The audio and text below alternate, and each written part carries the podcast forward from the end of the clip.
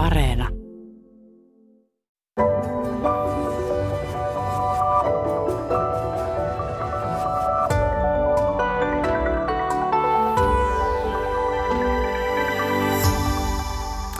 Oikein hyvää päivää, hyvät kuuntelijat. Mitä yhteistä on hevosella, joka välttelee kuljetusautoon menoa ja ihmisellä, joka yrittää päästä eroon ahdistavasta esiintymisjännityksestään? Jenni Spännäri ja Tuo Onnella. Tässä on molemmilla kyse siitä, että on opittu tietynlaisia toimintatapoja ja tietynlaisia tunnetiloja. Ja, ja ne liittyy tässä nyt semmoisiin toimituksiin, joissa ei sinänsä ole mitään kauheaa. Hevoselle ei toivottavasti ole kauheaa tuolla kuljetusautossa eikä ihmisellä sinänsä ole, ole kauheaa häntä ei satu tai, tai muuta pahaa tapahdu siellä esiintymislavalla, mutta me ollaan opittu ehkä semmoisia tapoja, jotka estää meitä sitten tekemästä asioita, joita olisi hyödyllistä tehdä. Ja oikeastaan ne ratkaisutkin on aika samanlaisia, vai mitä tuo? Joo, että samanlainen tunne, se pelko tunteena on todennäköisesti hyvin samanlainen, mitä me, me koetaan perustunteet ihmisillä ja monilla eläimillä on nykytiedon mukaan tosi samankaltaisia ja todennäköisesti tuntuu samanlaisilta. Ja, ja niinpä sitten ne ratkaisutkin on samanlaisia ja, ja ää, samalla tavalla ratkaisu ei ole se, että kummassakaan tapauksessa, että, että no tungetaan se hevonen sinne sinne koppiin, niin kyllä se sitten lakkaa pelkäämästä tai että painostetaan se ihminen, joko että muut painostavat tai että ihminen painostaa itse itsensä sinne esiintymään, että kyllä se sitten lakkaa, kun aikansa sitä tekee. Kummallakaan se ei näin tapahdu, vaan hyvin todennäköisesti se pelko enemmänkin vaan voimistuu semmoisella pakottamismeiningillä. Hmm. Eli jotain muuta on ratkaisuksi ehkä sitten kehitettävä ja puhutaan siitä nyt. Te olette Tuo ja Jenni kirjoittaneet yhdessä Opi kuin eläin – nimisen kirjan, jossa te osoitatte, että eläinten koulutuksen teorioita ja työkaluja voi soveltaa ihmisten maailmaan. Tästä puhutaan nyt. Jenni Spännäri, sä oot teologian tohtori, tutkija ja kouluttaja ja oot erityisesti myötätunnon ja viisauden asiantuntija. Ja harrastat ratsujousiammuntaa, erittäin harvinainen harrastus. Ja kerroit myös, että koulutat naapurin kanoja. Mitä olet heille, heille tuota opettanut?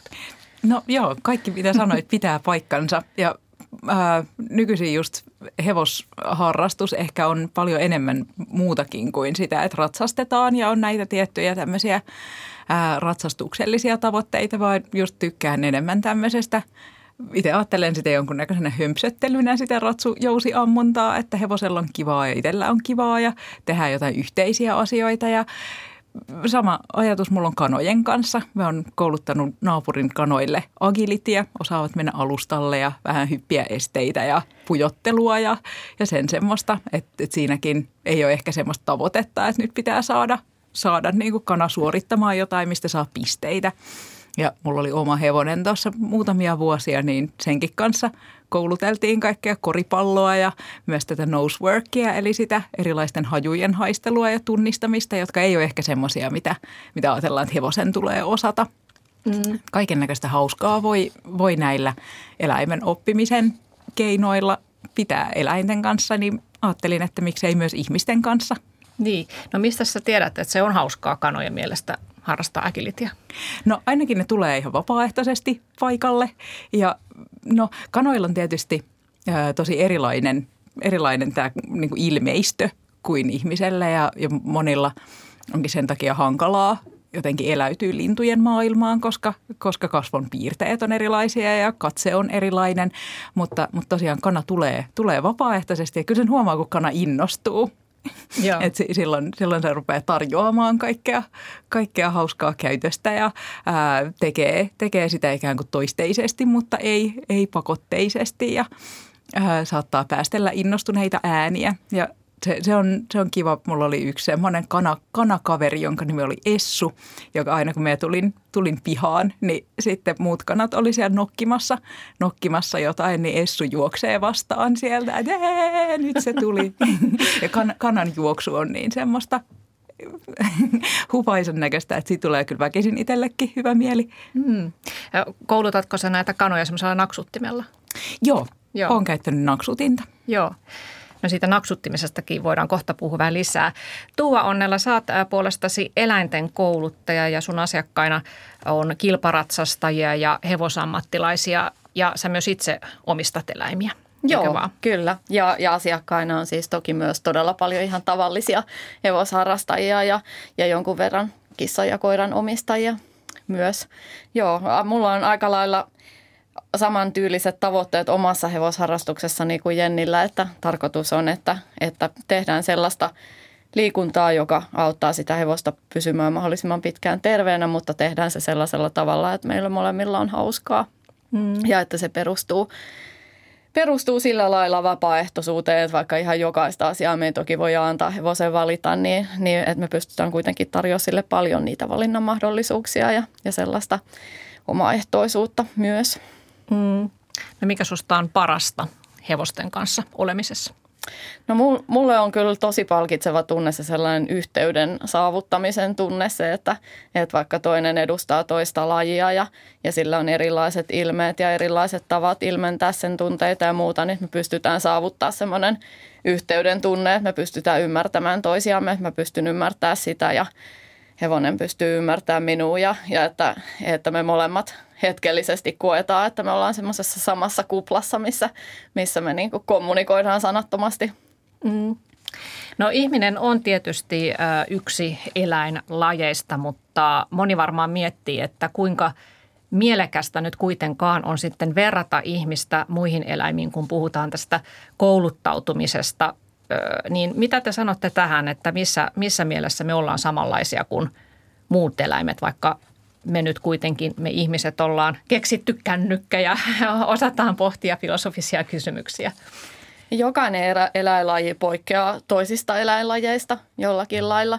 Et ei, ei ole, niin, että ylipäätäänkään, että olisi ihmiset ja sitten se loppu eläinmassa, vaan että jokaisella lajilla on omi, ominaispiirteitään. Ja totta kai myös ihmisellä. Ihmisellä on tosi paljon ihmiselle ominaisia piirteitä, jotka koskee vaan ihmistä.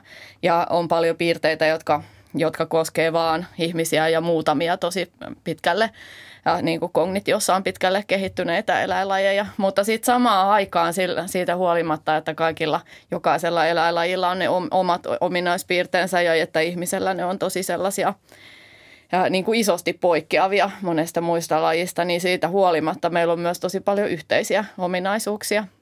Ihan jo siitä alkaen, että, että me ollaan niin kuin biologisesti samanlaisia fyysisiä olentoja jo siitä, siitä tulee yhtäläisyyksiä. Joo. Joo, on, on, niitä eroja jäin, jäin tässä miettimään ja miten, miten ne miten me erotaan muista, muista eläimistä, niin miten niitä voi käyttää hyödyksi. Niin yksihän niistä on tietysti se, että, että me pystytään tietoisesti ajattelemaan joitain asioita. Me voidaan päättää, että ajattelenpa tästä nyt näin ja me voidaan ajatella sitä ajattelun ajattelua ja vaikka kuinka korkealle tasolle viedä tätä. Toistaiseksi me ei tiedetä muita eläimiä, jotka, jotka paljon tekisi tätä, mutta, mutta ainakin me. Ja tätä voi hyödy, hyödyntää just tässä itsensä ihmiseläinkouluttamisessa siis siten, että voi, voi tietoisesti kouluttaa itseään. Että jos mä annan tämän meidän tekemän kirjan hevoselle, niin se ei, se ei ehkä ehkä lähde ihan samalla tavalla toteuttaa sitä kuin, kuin ihminen. Mm. No teidänkin kirjan pointti on tavallaan antaa neuvoja, että miten ihminen voi kehittää itseänsä.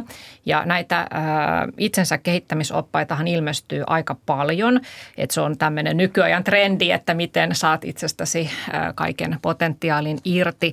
Mutta ovatko sitten muut eläimet samalla tavalla tämmöisiä itsensä kehittäjiä vai, vai pyrkivätkö ne oikeastaan siinä olemisessaan vaan takaamaan sen oman asemansa siinä omassa laumassaan.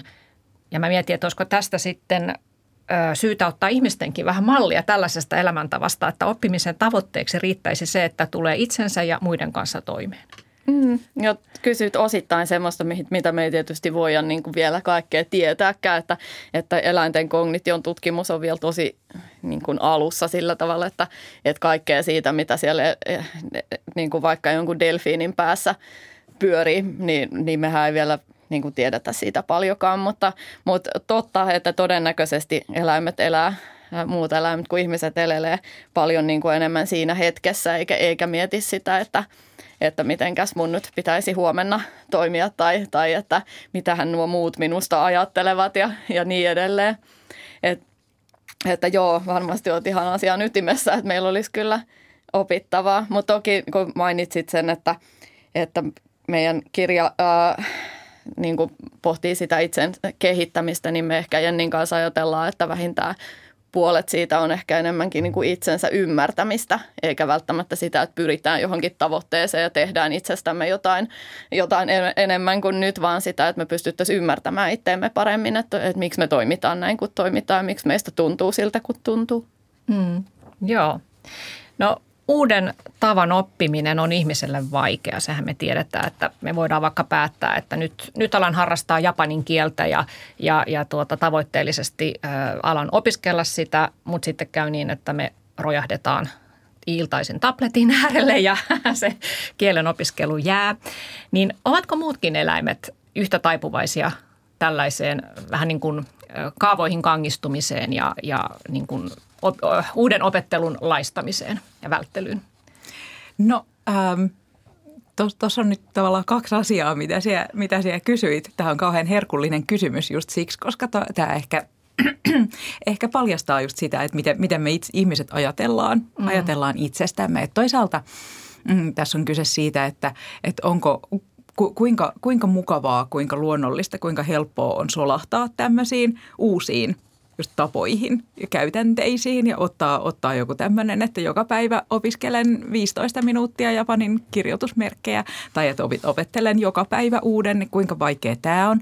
Ja sitten toisaalta tuossa kysymyksessä on semmoinen, että, mm, että ajatellaanko me, että eläin, eläin haluaisi laiskotella tai eläin haluaisi vältellä jotain. Ja tämmöisiä motivaatioita me voidaan tietysti – äh, kun me tarkkaillaan maailmaa ja sitä maailmaa, jossa ihmisiä ja eläimiä touhuaa, niin me voidaan tämmöisiä motivaatioita allokoida, antaa muille ihmisille, ikään kuin ajatella, että tuo toimii sillä tavalla, koska näin ja näin ja työkaverin tekee näin, koska hän on jonkunlainen ihminen tai tavoittelee jotain.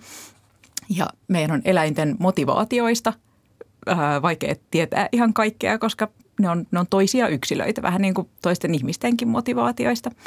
Mutta siis jos mennään ihan siihen, että, että kuin vaikea on ottaa käyttöön uusia tapoja, niin se on vaikeaa. Se on, ja se on ikään kuin samalla tavalla vaikeaa sekä ihmisille että eläimille. Ja meillä ihmisillä on joskus kauhean ää, isot luulot itsestämme, siis noin niin kuin lajina, että me ollaan nyt niin kehittynyttä lajia ja minäkin olen nyt pitkälle koulutettu ihminen vaikkapa ja minä olen päämäärätietoinen ihminen ja minulla on elämänhallinta oikein hienossa kunnossa ja olen nyt, nyt jotenkin niin hieno tyyppi, että minä voin vain päättää. Et minä, minä rupean nyt, olen itse sortunut tähän siis useita kertoja, että minä, minä rupean nyt joka päivä soitan 15 minuuttia pianoa.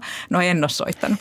Et, et se, se semmoinen uuden tavan opettelu, se on vaikeaa ja siitä ei tarvi, just mitä Tuo sanoi tästä itse tuntemuksesta, tämän eläinten eh, eh, ihmisen ajattelun eläimenä kautta, sen, sen kautta, että me ajatellaan itseämme ihmisinä ja saadaan lisää itsetuntemusta, niin siitä, että – on vaikea oppia uusia tapoja. Ei tarvitse syyttää itseään, ei tarvitse ajatella, että on jotenkin huono ihminen tai minulla ei ole jotain itsehallintaa tai, tai hillintää tai jotain, vaan se on vaikeaa. Me ollaan, mekin on yli 40 vuotta opetellut tekemään asioita juuri tällä tavalla, kun ne nyt teen.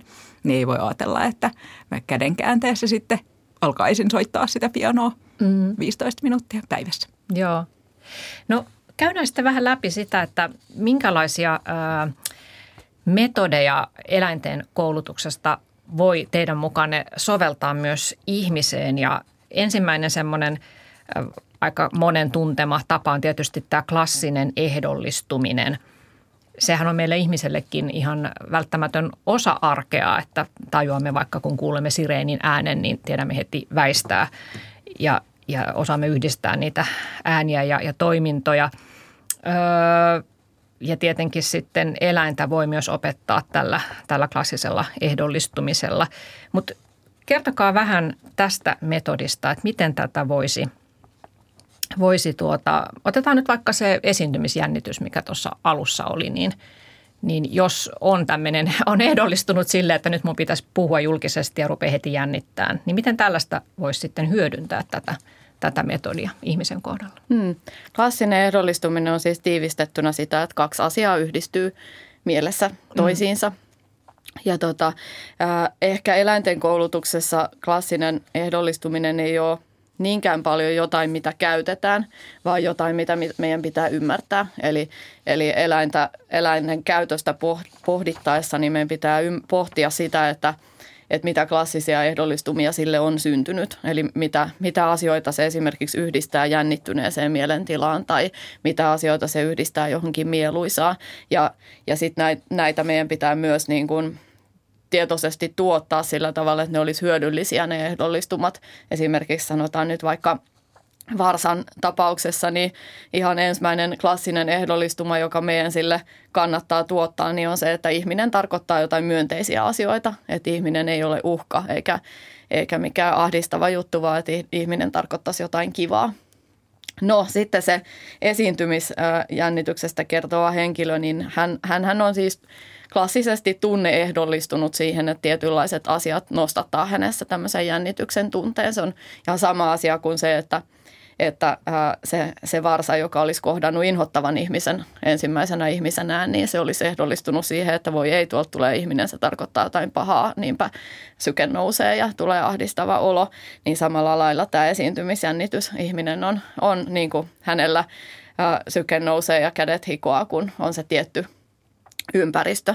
Ja sit, äh, siitä, siitä, että miten hän, hän äh, pääsee siitä eroon, niin sitten niin kun, klassinen ehdollistuminen on, äh, meidän pitää hyödyntää sitä siihen, että me ymmärretään, miten tämä on syntynyt, mutta sitten me tarvitaan ehkä sellaista vähän täsmällisempää metodia, eli siedättämistä ja vastaehdollistamista siihen, että me saadaan se, se purettua, se esiintymisjännitys. Mutta, mutta ihan jo niin kuin, äh, ensiapua jo ihan, ihan tämän, tämän niin kuin pelkän klassisen ehdollistumisen periaatteella voisi saada jo pelkästään siitä, että, että puretaan osiin ne asiat, jotka sen tunteen tuottaa sen jännityksen.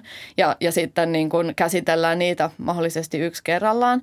Ja ja mietitään myös, että onko jotain, mitä voi muuttaa siitä tilanteesta. Eli että jos, jos aina vaikka se, että mä otan paperin tietyllä lailla käteen, niin se aiheuttaa jo sen, sen että se paperi alkaa väpättää siinä kädessä ja, ja se ikään kuin, niin kuin ruokkii sitä lisää sitä, niin voi lähteä jo miettimään sitä, että voinko muuttaa tämän osan tästä ja tuodakin siihen tilalle jotain, johon mä olisin ehdollistunut niin kuin myönteisemmin. Esimerkiksi todennäköisesti mä oon tottunut aika rennosti pitää kännykkää kädessä.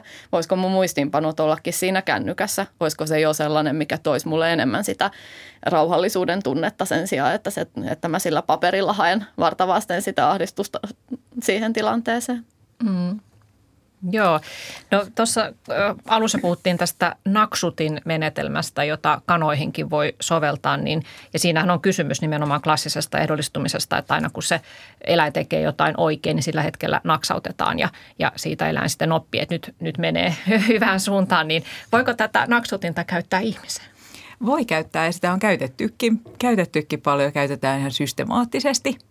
Systemaattisesti myös esimerkiksi voimistelussa – niin se voi merkata, valmentaja voi merkata sen just oikean suorituksen, just oikean jalan ojennuksen tai just oikean jonkun käden asennon, niin se voi merkata sillä naksauksella. Ja ja tässä just tulee esiin se, että minkä, minkä takia se naks, naksutin on niin kätevä, kätevä ja tarpeellinen, että sillä pystyy merkkaamaan just sen hetken, kun, kun se toivottu suoritus tapahtuu. On sitten kyse estettä hyppäävästä hevosesta tai on sitten kyse voimistelijasta tai, tai siitä kanasta, joka nyt uskaltaa ekaa kertaa laittaa jalan siihen alustalle että sitä, ää, sitä varsinaista palkkiota ei tarvii. On se sitten hevoselle porkkananpala tai voimistelijalle kehu tai kanalle. Ää, syötän niille semmoisia yksiä muroja, joista en itse tykännyt. Niin ää, on se sitten se, se muro tai porkkana, niin sen ei tarvi saapua juuri sillä hetkellä, kun, kun se oikea suoritus tehdään ja just estehyppäävän hevosen kanssa se olisi ehkä vähän hankalaa toimittaa sille suuhun se porkkanan pala juuri, juuri sen hypyn ponnistusvaiheessa, niin joo, siihen sitä voi käyttää ja siihen sitä, sitä myös kannattaa käyttää. Mm. En tiedä, onko se, no siinä on tietysti monia kerroksia siinä, siinä sen naksuttimen käytössä, jos ajattelee, että sitä käyttäisi itseensä, että me naksuttaisin itselleni, mutta et, et toisaalta sitä ei välttämättä tarvi, koska itselleen pystyy mielessään sanomaan, sanomaan että joo tämä, just noin, just mm-hmm. toi, tosi mm-hmm. hyvä. Mm-hmm. Äh, Mutta sitten toisaalta se, että siihen ottaa sen naksuttimen, niin se, se tekee sen myös itselle näkyväksi ja ikään kuin pakottaa, pakottaa sanomaan itselle kiitos, mikä me ehkä ohitetaan aika usein, usein ihmisenä, että osattaisi huomioida se, se hyvä ja toivottu ja eteenpäin vievä siinä omassa käytöksessä. Mm, joo. Ihmisen ja eläimen naksutin koulutuksessa ehkä se ero on, on olennainen, että kun me käytetään – eläinten koulutuksessa naksutinta, niin si, se, siihen on aina liityttävä se varsinainen palkkio. Eli se naksaus on sille eläimelle vain klassisesti ehdollistunut merkki siitä, että varsinainen palkkio on tulossa. Eli se naksaus tarkoittaa, että jes, teit, suoritit tehtävän palkkio tulossa. Ja eläimelle sen, sen oikean palkkion pitää sen porkkanan palan tai muron tai mikä ikinä onkaan, niin sen pitää aina tulla. Koska se naksaus itsessään, jos ei siitä tuu sitä palkkiota, niin se naksaus alkaa vähitellen mer- menettää merkityksensä eläin ei sen pelkän naksun takia tosiaankaan ponnistele. Mutta sitten meille ihmisillähän sen, se naksaus, se voi ajatella, että se on ikään kuin, niin kuin kehu.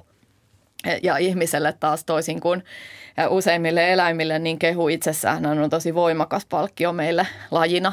Me eletään toisten hyväksynnästä ja kehuista ja niin kuin siitä semmoisesta onnistumisen tunteestakin, niin, niin me voidaan ajatella, että se naksaus itsessään on meille jo se palkkio, koska se tarkoittaa jo itsessään sitä, että niin kuin kehua sitä, että hyvä, hyvä, mm. hyvä minä tai hyvä sinä, niin niin, niin meille se tietysti on vielä sitten helpompaa. Mutta kyllä myös ihmisten kanssa on käytetty naksutinta siis ihan niin, että siihen liittyy varsinainen palkkiokin, että et sen, sen naksauksen perään tulee sitten esimerkiksi vaikka ää, suklaapala tai, tai että si, si, siitä naksauksesta seuraa vaikka lasten niin kuin tämmöisessä ää, puheopetuksessa on esimerkiksi käytetty niin, että naksauksesta seuraa joku tarra ja sitten kun niitä tarroja on tietty määrä, niin sitten siitä saa jonkun vielä isomman palkkion. Joo.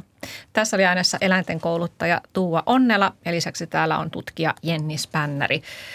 No vielä tästä klassisesta ehdollistumisesta, että jos olisi tarve päästä jostakin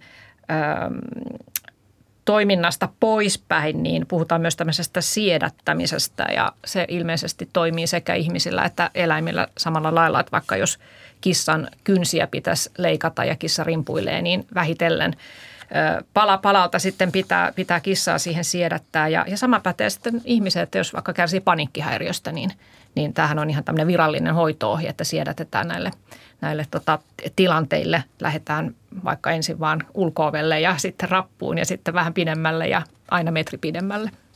Joo, tähän, tähän on ehkä hyödyllistä ja sitä e-, ehdotetaan kirjassa ja me on itse kokeillut, että tähän siedettämisprojektiin niin lisää sitten vastaehdollistamista ja myös ehkä jotain palkkioita, jolloin sitten ruvetaan puhumaan operantista kouluttamisesta. Me on itse siedettänyt itseäni nousemaan tikkaille – koska joo, mulla on ollut, ollut semmoinen, että jo keittiöjakkaralla mä vaan tutisen ja huudan apua. niin, ää, niin, niin siihen on sitten, paitsi että on ensin yksi jalka tikkaalle ja sitten toinen jalka tikkaalle ja sitten ekalle pienalle ja niin edelleen, niin me on lisännyt siihen sitten ää, positiivisia asioita. Eli on katsonut, että on, on hyvä ilma ja on miellyttävä ympäristö ja ottanut suklaapaloja niin mä just ajattelin, että saatko se suklaapala jokaiselta askeleelta. Se, se on ihan hyvä palkkio ja no. on just venytellyt niskoja siinä ja, ja sitten ajatellut, ajatellut just sitä, että purkanut sen pieniin osiin ja, ja aina, aina ikään kuin ottanut sen tavoitetason sen mukaan, että no niin nyt heti, heti kun se jalka on siellä, niin sitten heti saan palkkion. Hmm. Kuinka pitkään sä sitten treenaat aina sitä yhtä, yhtä porrasta? No se, se riippuu ihan tosi paljon päivästä ja hetkestä ja, ja miten se etenee, mutta tarkoitus on tosiaan olla koko ajan siellä ikään kuin mukavuusalueella ja vähän, vähän levittää, venyttää sen rajoja, kasvattaa sitä mukavuusaluetta, että sitä ei pysty itse päättämään, että tänään menen askelmalle X. Sitten jos alkaa tuntua, että tämä on nyt vielä ihan ok, mm. mutta ei, ei nyt enempää, niin sitten sit ollaan siinä. Mutta nyt on siinä pisteessä, että pystyn tuohon räysteskorkeuteen kipuamaan mm. ja pystyn sieltä harjaamaan katolta, ää, katolta neulasia ja pystyn tyhjentämään räysteskouluja, että katsotaan, olisiko tämän, te, tämän kesän tavoite mennä sitten katolle asti. Joo, aika hyvin olet edistynyt, jos tosiaan lähdit siltä jakkaratasolta liikkeelle. No tuossa äh, Jenni Spännäri otitkin tuon operantin toiminnan äh, jo esille, eli operantti ehdollistuminen tarkoittaa sitten tällaista keppiä porkkana tyylistä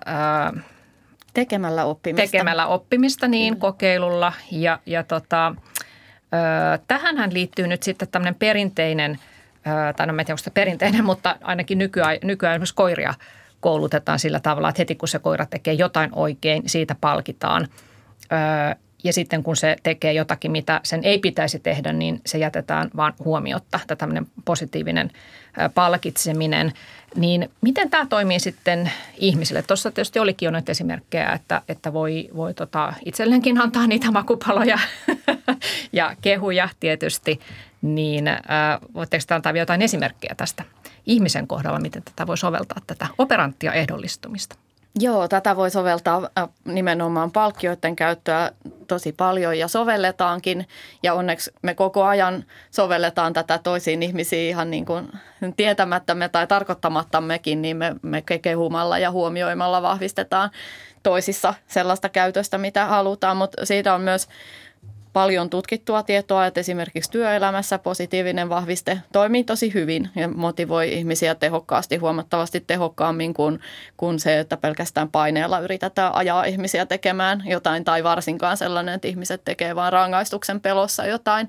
Ihmisen saa kyllä motivoitua riittävän kovalla rangaistuksella tekemään tai niin kuin riittävän kovan rangaistuksen pelolla tekemään jotain asioita.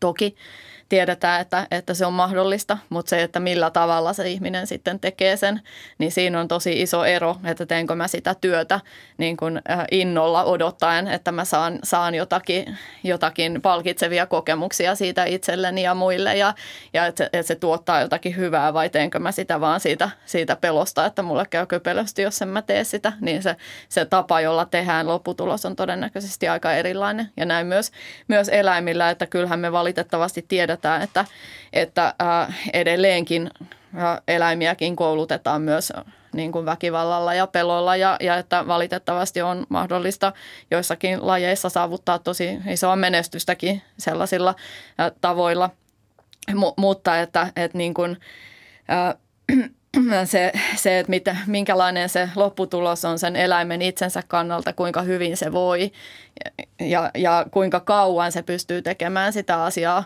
hyvin ja, ja tota, ää, niin kuin minkälainen fiilis siitä sen suorituksesta välittyy, niin se on toki ihan eri, eri sitten sillä, että, että tekeekö se sitä jonkun pelo, pelon takia tai, niin kuin, tai ikäviä asioita välttääkseen vai, vai siksi, että se on kivaa ja se on mm, palkitsevaa. Mm.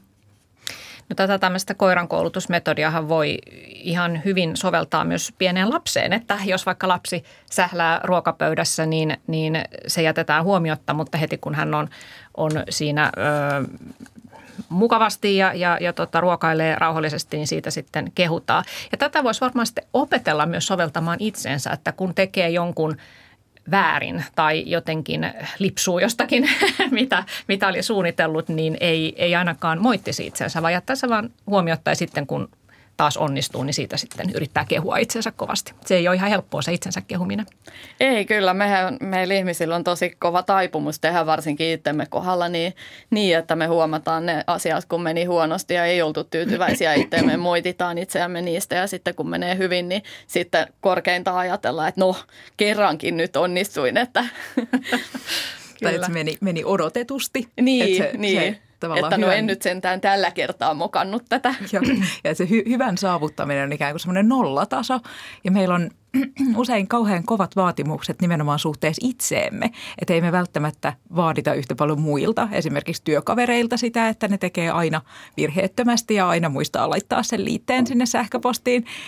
Että jos, jos joku kollega sanoo, että ai hitto, taas, taas unohdin, että, että nyt se liite jäi. Ja, niin niin sitten mä sanon silleen, että ne kato, la, laita vaan liite perässä ja mullekin kävi noin viime viikolla ja sille nauretaan yhdessä, mutta sitten itse saattaa just soimata, soimata itseään siitä virheestä ja tämä just ehkä kieli siitä itsemyötätunnon heikkoudesta ja hauraudesta.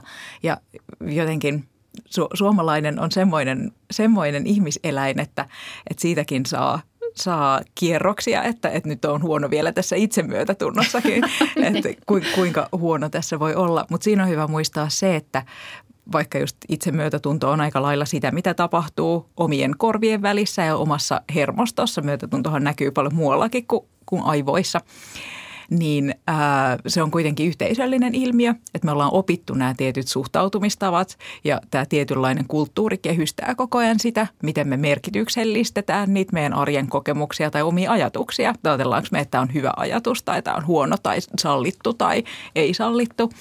Että me ei ole pelkästään tyhjiössä ja me siellä tyhjiössä yritetään rämpiä, vaan että me ollaan elämämme aikana opittu tiettyjä suhtautumistapoja ja niitä voi oikeasti muuttaa suhtautumalla niihin tällä operantilla mm. tavalla ja miettimällä, Joo. että mitä seurauksia tällä teolla, teolla on. Joo. Tässä teidän Opikkuin eläin-kirjassanne niin akrologi ja eläinten kouluttaja Kaisa Hilska kertoo mun mielestä tosi hyvän esimerkin siitä, että miten hän onnistui – käyttämään tätä operanttia ehdollistumismenetelmää, jota, jota usein eläimin käytetään, niin, niin omaan tyttärensä, hänen tyttärensä sairastaa diabetesta ja, ja, ja tuota, hänen piti nyt keksiä, että miten hän saa piikkikammoisen kuusivuotiaan lapsen piikittämään insuliinia itse. Ja neuvolassa oli annettu ohjeeksi, että että siitä vaan semmoista vahvaa holdingia, eli tämmöistä voimakkaasti sylissä kiinni pitämistä, niin kyllä se siitä, mutta eihän tällainen neuvo toimi, kun lapsi on 30-kiloinen ja eikä tietenkään pidemmän päälle. Joka tapauksessa ei toimi ja se vaan syventää sitä traumaa, niin Kaisa keksi ottaa eläinkoulutuksen opit käyttöönsä ja ja hän rakensi vahvistetaulukot ja vertaili näitä vahvisteita. Oli kaksi eriarvoista tarraa, kimalteella ja ilman ja, ja hän osti vesihöyryllä toimivan popcorn-koneen, että saatiin sitten tällainen herkkupala, joka ei nosta liian nopeasti sokereita ja ja siinä sitten lapsi opetteli ensin pistämään nallea ja, ja sitten nukkea ja, ja lopulta sitten kaikki toimi oikein hyvin. Tämä oli minusta hieno esimerkki. No sitten on tietysti yksi ö, oppimismetodi, tämä mallioppiminen. Ja tämä on varmaan kaikkien sosiaalisten nisäkkäiden keino oppia ja kouluttautua.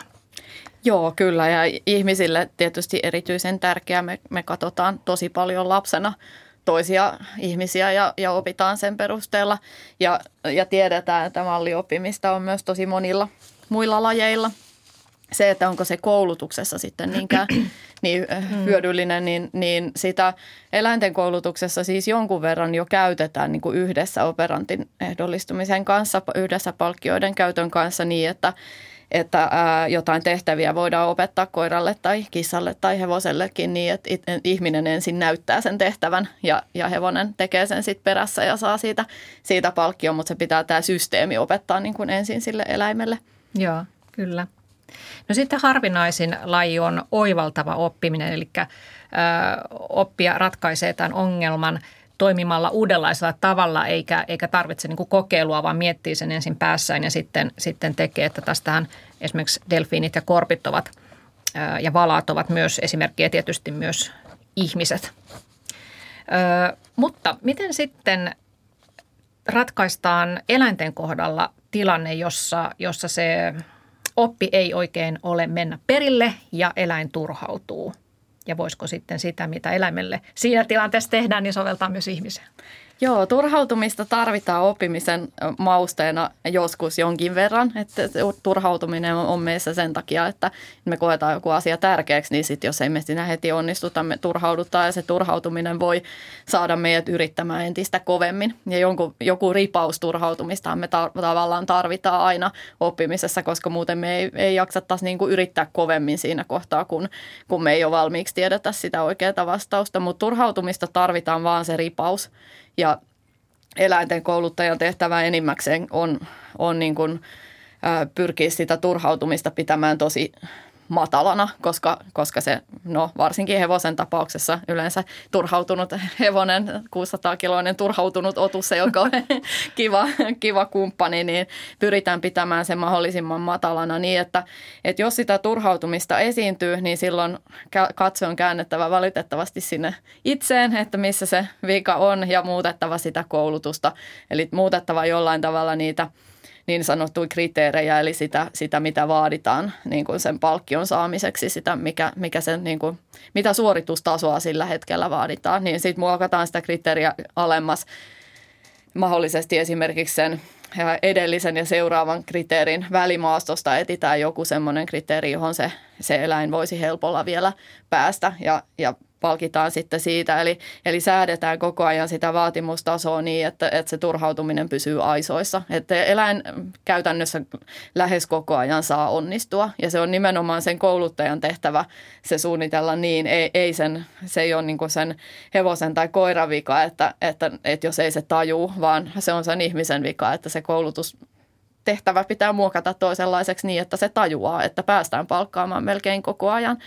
Niin ehkä sama – sama homma voisi olla siinä itsensä kouluttamisessa, että et eihän se ole vaarallista, jos me joskus vähän turhaudutaan, mutta kyllä me ihmiset niin kuin helposti odotetaan itseltämme niin älyttömästi kertaheitolla, että me turhaudutaan niin pahasti, että siinä käy siis niin, että et, et meille tulee semmoinen sammumispurkaus, eli sellainen voimakas turhautumiskohtaus, että hitto ei tästä tullut yhtään mitään. Ja, ja se siitä, en tee tätä kyllä enää ollenkaan. En oppinut puhua japania ja puhuko japanilaiset sitä. Minä en osallistu tähän juttuun ollenkaan. Ja sitten se jää se koko, koko harrastus. Niin me voitaisiin ajatella, että me yritettäisiin säädellä – nimenomaan asettua vähän sinne itsen ulkopuolella, katsoa sitä ikään kuin kouluttajan silmin, että mitä, mitä mä voisin tehdä tälle koulutusprosessille, tälle tehtävälle, jotta tämä turhautumisen määrä ei nousisi näin suureksi ja että mä pääsisin koko ajan onnistumaan. Eli siis laskea sitä tavoitetta ja tehdä pienimmiksi, pienemmiksi paloiksi ja pienemmiksi portaiksi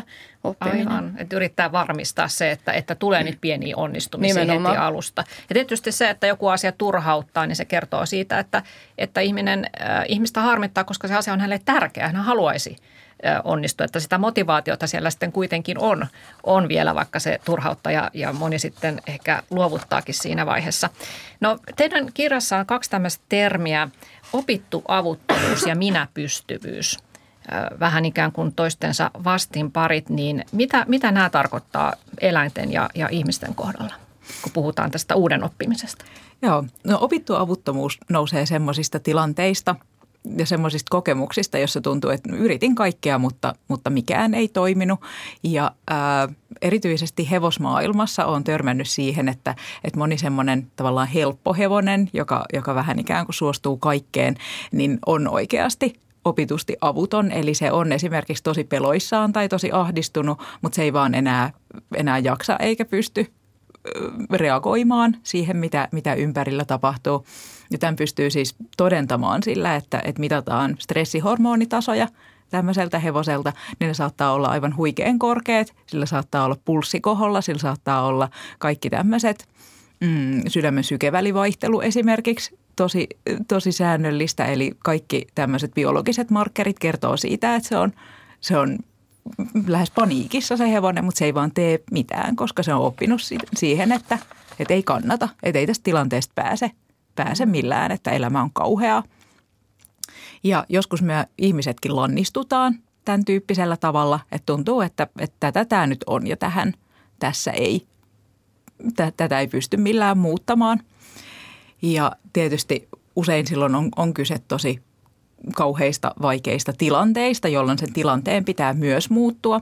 Mutta joskus on kyse siitä, että, että me ollaan ajateltu se tilanne itsellemme semmoiseksi, että tätä ei pysty muuttamaan. Ja silloin on hyvä päästä kiinni siihen semmoiseen, voin tehdä ainakin jotain tunteen syrjään, joka, mm. joka on sitten yksi osa sitä, yksi osa sitä minäpystyvyyttä tai elämänhallinnan kokemusta – että vaikka me ei voida hallita maailmassa olevia kriisejä tai pandemioita tai elämän kohtaloita tai mitä, mitä tapahtuukaan, mutta me voidaan, voidaan tehdä jotain. Ja, ja se on mm-hmm. aika tärkeää. Se on aika tärkeää ihmiselle, niin että säilyy semmoinen toivon horisontti elämässä. Ja ää, joo, ehkä just se, että tuntuu, että pystyn muuttamaan ainakin, ainakin omaa käytöstä, pystyn muuttamaan ainakin omia tottumuksia, niin se on tosi hyödyllistä siihen. Mm. Tai että pystyn ainakin omia asenteitani muuttamaan, jos ei tosi niin kuin todellisuutta pysty sitten ympäriltä muuttamaan. Joo, ja se tuo tietysti sitten itseluottamusta, joka puolestaan ruokkii sitä minäpystyvyyttä ja elämänhallinnan tunnetta. No yksi sellainen sana, mikä, ö, mitä ei löydy teidän kirjasta, on itsekuri. Eikö sitä tarvita ollenkaan? Joo, me oltiin tarkoja, että sitä ei sinne kirjaan livahda, että, että mä, tai me ajatellaan niin, että, että silloin kun puhutaan itsekurista, niin itse asiassa tar- oikeasti paljon järkevämpää olisi puhua siitä, että miten se ää, asia, jota tavoitellaan, niin miten se motivoi ja motivoiko vai eikö, eikö motivoi, mit, mitä on ne motivointitekijät siinä. Ja, ja me niin kuin saatetaan ajatella, että, että jos mun pitäisi tehdä jotakin, niin vaikka mun pitäisi tehdä sellaista venyttelyohjelmaa. Ja, ja tota, ää, se, miten mä oon aiemmin ajatellut, niin olisi just se, että, että mulla pitäisi olla itse kurjaa, että mä, mä saan niin kuin tehtyä sitä – mutta, mutta nyt mitä enemmän mä oon asiaan perehtynyt, sitä paremmin mä oon ymmärtänyt, että ei se mistään itsekurista ole kyse, että teenkö mä sitä vai en, vaan kyse on siitä, että, että onko se mulle jollain tavalla palkitsevaa ja kannattavaa se tekeminen vai ei. Ja et, et monesti ne ihmiset, joista me saatetaan ajatella, että no tuolla se vasta onkin itsekuria, että kylläpä se nyt, kun se käy juoksee tuon maratoninkin ja mitä kaikkea, niin kylläpä hänellä on itsekuria. Mutta ei, ei siinä todennäköisesti ole kyse siitä, vaan hän, hän on sellainen persona, että, että häntä häntä motivoi ehkä se maratonin juokseminen itsessään, hänelle tulee siitä hyvä olo. Ja se on sen takia hänelle kannattavaa. Tai että et häntä motivoi sellainen velvollisuuksien suorittamisen tunne, se, että hän niin kuin motivoituu siitä tunteesta, että jee, onnistuinpa äh, niin kuin suorittamaan tämän velvollisuuden. Ja sitten joitain meitä taas se sellainen velvollisuuden suorittamisen tunne nyt vaan ei motivoi, se, se ei tuo niin kuin, mulle se ei ole kovinkaan palkitsevaa se, että kokisin, että no sainpa suoritettua tämän velvollisuuden. Mä tarttisin sitten vaan jotain muita motivointitekijöitä siihen, mm. jotta mä saisin tehtyä sitä mun venyttelyohjelmaa. Mutta itsekuri ei, ei meidän mielestä oikeastaan ole sellainen sana, joka kuvaisi sitä, että onnistutaanko me vai ei. Mm. Ja se, että me tuijotellaan jotain tämmöistä hämärää itsekurin käsitettä, niin mun, mun mielestä se vie sitä tavoitetta todennäköisesti vaan kauemmas ja kauemmas. Joo, tässä ollaan paljon puhuttu just siitä, että, että mikä, mikä on todella itselle palkitsevaa. Ja tämä on ehkä yksi niitä, missä tämä eläinten koulutuksellinen suhtautuminen itseen voi, voi auttaa se, että, että tulee mietityksi, että, että, niin, että mikä tässä on mulle se palkinto. Että onko se, onko se tämä suoritus itsessään vai onko se se, että joku huomaa sen ja kehuu tai kiittää tästä. Ää, onko se, tarviiko mun liittää nyt tähän, haluan tehdä jotain toimintaa, vaikka nyt tuo haluaa tehdä jumppaohjelmaa, niin tarviiko mun liittää siihen joku ulkoinen palkkio ja mikä se on ja että se tulee tarpeeksi usein. Ja t- tätä me ei ole ehkä, ehkä totuttu kauhean hyvin aattelemaan kun, kun suhtaudutaan itseen tai vaikka suuntaudutaan muihinkin, muihinkin ihmisiin operantisti, että sen palkkion täytyy olla jotain juuri sille yksilölle, oikeasti palkitsevaa. Että me ei voida ajatella, että, että me palkitaan kaikkia ihmisiä samalla tavalla. Ei me voida ajatella, että me palkitaan kaikkia hevosia samalla, samalla tavalla. Jotkut hevoset rakastaa, kun niitä rapsuttaa jostain tietystä kohdasta. Jotkut hevoset inhoaa ihmisen rapsut, sitä, kun ihminen rapsuttaa. Mm. Oli se kohta, kohta mikä hyvänsä. Että et me ei voida päättää, että tämä on nyt sinulle – palkitsevaa, että palkitsen sinua näin ja tämä riittäköön. Tai mm. että palkitsen eläintä pelkillä kehuilla, että ei se kana siitä kauheasti, kauheasti leiju, että sitä kehuu. Niin, niin samaan tapaan meidän kannattaa itselle miettiä, että mikä, mikä mulle oikeasti on palkkio. Että jos mä ajattelen, että ää, mun pitäisi olla tosi fit ens, ensi vuonna, niin se on ensinnäkin tosi epämääräinen tavoite, mutta sitten, että onko se nyt sitten niin palkitsevaa, että sitten sit niin. me on ens, ensi kesänä jossain rannalla ja sitten me on tosi fit. Niin onko, onko se nyt, nyt sitten niin hienoa? Niin. On, onko, onko se niin mahtavaa, että me teen sitten, teen sitten kotona ja ruokakaupassa ja salilla niitä valintoja, joita me haluan tehdä? Mm, mm. No perinteisesti on ajateltu, että, että kun tai puhutaan ihmisen oppimisesta, että jotain tapahtuu siellä aivojen alueella, niin kuin varmasti tapahtuukin, mutta te otatte tästä kirjassanne esille myös sen, että, että oppiminen, oppiminen on myös fyysistä sekä eläimillä että ihmisillä. Sitä harvemmin tulee ajatelleeksi. Mitä esimerkkejä tästä voisitte antaa? Oppiminen tapahtuu meillä aivoissa, mutta siihen liittyy aina paljon niin kuin, ää, muuallakin kehossa tuntuvia tuntemuksia ja siitä tämä tämmöinen lumeilmiö esimerkiksi on aika hyvä esimerkki siitä, että, että miten, miten niin kuin koko ajan meidän ruumis ja mieli on yhteydessä.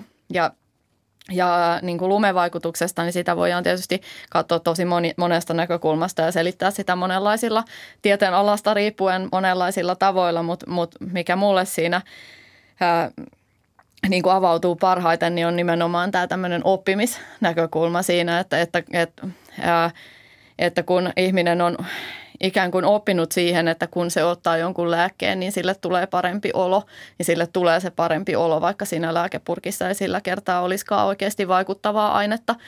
Ja tätä voi siis, sitä lumevaikutusta voi vaikka testata itse mm. tekemällä niin, että, että semmoiseen lääkekaappiin tai vaikka jopa sinne lääkepurkkiin, mistä on tottunut ottamaan jotain mietoa särkylääkettä, jotain puranan kaltaista, laittaa sinne valmiiksi vaikka jonkun riisijyvän tai auringonkukan siemenen tai muun tämmöisen mauttoman nieltävän asian. Ja sitten sellaisena päivänä, kun on jotain lievää kolotusta, siis tarkoitan nyt ihan sellaista harmitonta lievää kipua, niin meneekin ja ottaa sitten sieltä sen auringonkukan vesilasin kanssa ihan samalla lailla kuin ottaisi sen puranan sieltä ja toimii täsmälleen samoin kuin, kuin toimisi sille, että se on, se on se purana. Niin jännä juttu, saattaapa huomata, että se särky helpottaa. Mulla ainakin olen kokeillut tämän ihan itseeni ja näin se toimii. Ja se tuntuu tosi hämmästyttävältä, että, että vaikka mä tiedän, että se on lumetta, mä tiedän, että mä nielasin auringon kukaan siemenen, että en tämä todellakaan tätä mun lievää päänsärkyä nyt oikeasti voi hoitaa, mutta niin se vaan hoitaa se, se mm-hmm. opittu kokemus Joo. Joo, ja me haastateltiin kirjaan ää, lääkäriä, joka on erikoistunut toiminnallisiin suolistosairauksiin, erityisesti tähän IBD, eli ärtyvän suolen oireyhtymään. Ja hän painotti ja tietysti muutenkin tutkimuksista tiedetään, että, ää, että tosi paljon siitä hoidon vaikutuksesta perustuu nimenomaan tähän niin sanottuun hoitovaikutukseen, siis se, että ihminen kokee saavansa hoitoa ja tulevansa kuulluksi ja, ja näin edelleen, että, että vaikka, vaikka se saisi sitten, sitten jonkun tietyn hoidon, mutta tosi persoonattomasti ja kylmästi ja ehkä, ehkä semmoisella itsen ohittavalla tavalla ja jotenkin tuntuu, siitä ihmiset itsestään tuntuu, että tämä ei, ole, tämä ei ole nyt se oikea hoito ja en saanut kertoa kaikkia asioita, niin ei se sitten tehoa. Ja just näissä toiminnallisissa vaivoissa, joissa ei pysty osoittamaan mitään tiettyä elimellistä syytä, että nämä mahavaivat johtuu nyt tästä ja tästä asiasta, niin, niin se on tosi tärkeä osa sitä hoitoa. Ja, ja silloin tavallaan ei puhuta siitä, että, että ikään kuin ihmistä huijattaisiin, mm. va, vaan että se on, se on tosi hyödyllistä ja se on osa sitä, osa hoitoa ja osa toipumista ja osa paranemista on se, että, että itse pystyy uskomaan siihen ja ajattelemaan, että – että nyt voi olla parempi hetki, nyt voi olla parempi päivä, tämä voi mennä kohti parempaa. Ja sillä, sillä tavalla kannattaa ehkä suhtautua myös muihin, muihin kehitysprojekteihinsa. Että jos, jos on itsellä jotain tavoitteita, niin jos jo lähtökohtaisesti ajattelee, että ei tästä ei tässä tule mitään. En, en, en opi tätä, en, en pysy tässä, mm. vaikka nuoralla en, en pysy tässä slacklineilla nyt, niin – en, en pysy tasapainossa täällä joogatunnilla, jos pitää toinen jalka nostaa johonkin puuasentoon, niin sitten mm. ei ehkä pysy. Niin, kannattaa hyödyntää sitä mielenvoimaa. Tässä oli äänessä tutkija Jenni Spänner ja lisäksi täällä on eläinten kouluttaja Tuua Onnela. No kun eläintä lähdetään määrätietoisesti kouluttamaan, niin tehdään kouluttautumissuunnitelma, jossa portaittain sitten lähdetään askeltamaan kohti sitä tavoitetta, niin – sellainen varmaan kannattaisi tehdä sitten ihmisellekin, jos, jos on oikeasti joku semmoinen tietty tavoite, mitä pitäisi oppia. Kyllä, ja tämä on se, se varmaan, mi, mihin meillä tosi usein ne meidän omat koulutusprojektit kaatuu, koska meiltä puuttuu se suunnitelmallisuus ja, ja se on taas sitten se, mitä me saa, saatetaan saada ammattilaiselta, jos me vaikka, vaikka hankitaan apua joltain personal trainerilta tai, tai ravintoterapeutilta tai muulta, niin ennen kaikkea mitä me saadaan, niin on se suunnitelmallisuus.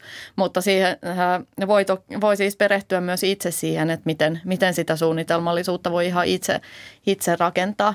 Ja siinä on ta- tärkeää, että määritellään ensinnäkin lähtötaso, kartotetaan ne tavat, joita itsellä nyt on. Että, että jos on tarkoitus muuttaa jotain mun tapaa, vaikka nyt sitä, että, että venyttelenkö mä vai en, niin, niin mun, mun on tärkeää niin kuin tunnistaa se, että mitä, mitä käytöstä mä oon tavallaan tähän asti harjoitellut.